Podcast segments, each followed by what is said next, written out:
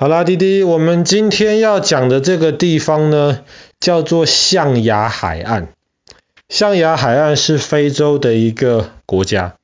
那么这个国家其实过去几十年名声不是太好，因为它里面发生了很多问题，很多次的政变，所以它政治情况不是很稳定，所以也不是一个推荐大家去这边旅游的一个地方。但是呢，在更久一点之前，在象牙海岸刚刚从法国手下独立出来的时候，象牙海岸之前是法国的殖民地。可是法国跟英国一样，在第二次世界大战结束之后，很多殖民地就独立了，象牙海岸是其中一个。象牙海岸独立之后的第一任总统，其实是一个蛮不错的一个总统。那个总统当时他的脑筋很清楚，然后就带领的刚刚出生的这个象牙海岸的这个国家，其实他的头几十年经济发展的蛮好的，老百姓的生活也还蛮好的。那个时候象牙海岸这个国家其实就存了不少钱，所以那个总统其实一直到今天都还蛮被象牙海岸的人民怀念。但是呢，象牙海岸这个地方很特别的是，它绝大多数的老百姓信仰的都是穆斯林，他们大多数信仰回教，大概只有百分之十、百分之十五的老百姓是基督徒。可是这象牙海岸的第一任总统，他是一个基督徒。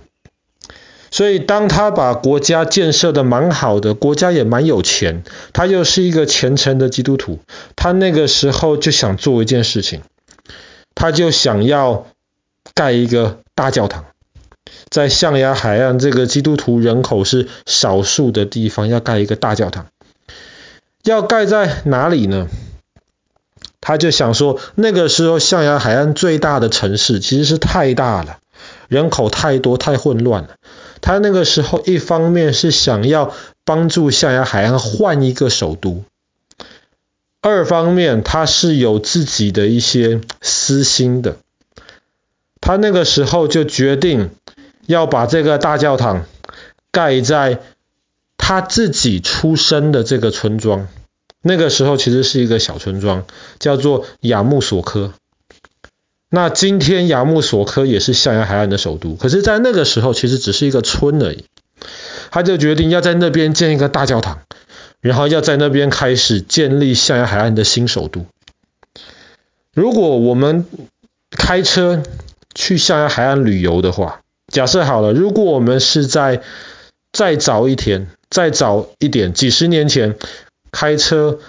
去现在海岸旅游的话呢，我们到亚穆索科这个地方，我们会发现这个地方基本上没有什么东西，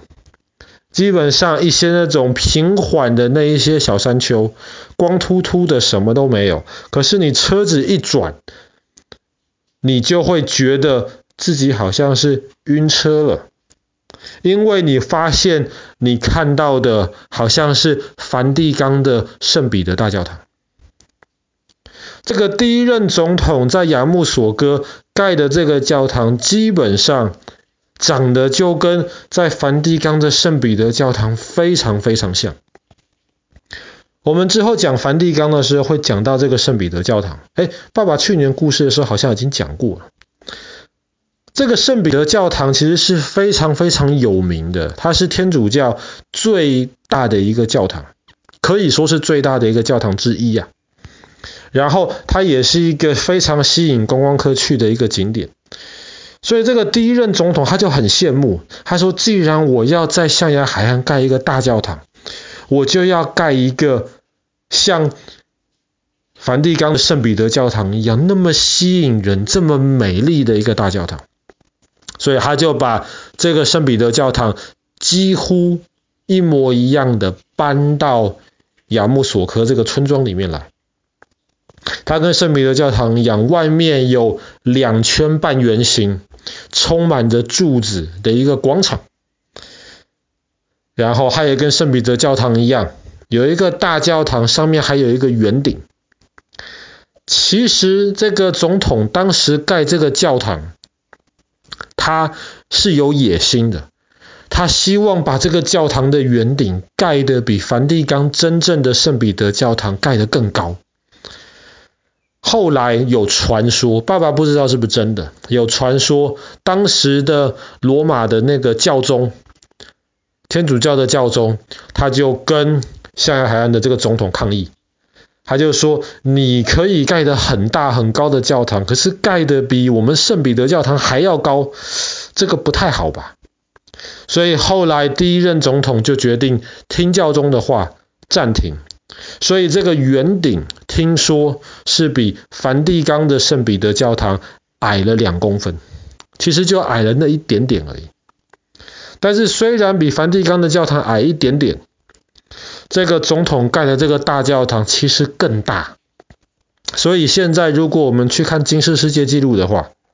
全世界最大的这个教堂其实就是盖在亚穆索科的这个教堂，叫做和平之后，和平的皇后，和平之后教堂。可是这个教堂其实盖完了之后，一直到今天，当然它变成一个亚穆索科的一个观光景点。可是其实非常多人在批评这个教堂，为什么在批评呢？现在亚穆索科已经是象牙海岸的首都了，它已经不是像以前那样子这么贫穷的一个村子。可是，在亚穆索科这个地方，还是有很多老百姓生活是很辛苦，生活是很贫穷的，花这么多钱盖一个这么大的教堂。可是这个国家的基督徒、天主教徒其实没有那么多，而且还有很多老百姓家里可能根本没有好的房子，没有安全的、健康的食物跟水，那这不是浪费吗？所以其实很多人都批评。另一个批评的一个原因是盖了一个这么大的教堂，可是这个教堂里面呢，基本上一年用不到几次，因为其实天主教在亚穆索科还有另一个大教堂，那个才是天主教在当地的一个主座教堂。那爸爸今天就不解释什么叫做主座教堂了。所以说天主教已经有另一个大教堂了，你还在这边花钱盖一个这么大的教堂，然后这个教堂里面有冷气机，因为那里很热，但是这冷气机几十年来基本上只用过三次。花了这么多钱，而且基本上平常没有在使用的。还有人批评的是说，你花了这么多钱盖一个教堂，可是基本上这整个教堂里面好像都是把梵蒂冈的圣彼得教堂搬过来一样，一点点象牙海岸或是非洲当地自己的特色都没有，只是纯粹从其他地方等于说拷贝了、模仿了一个东西而已。这样子的话，其实对于当地的一些艺术创作者而言，其实很不尊重。如果当地当时要盖一个大教堂，那么邀请当地的一些建筑师、当地的艺术家一起来设计，建立一个真正属于象牙海岸人民的大教堂，那么想必到今天这个影响会好得多。好啦。那么我们今天的故事就讲到这边，在象牙海岸首都这一个金氏世界纪录上面，全世界最大的教堂——和平之后教堂。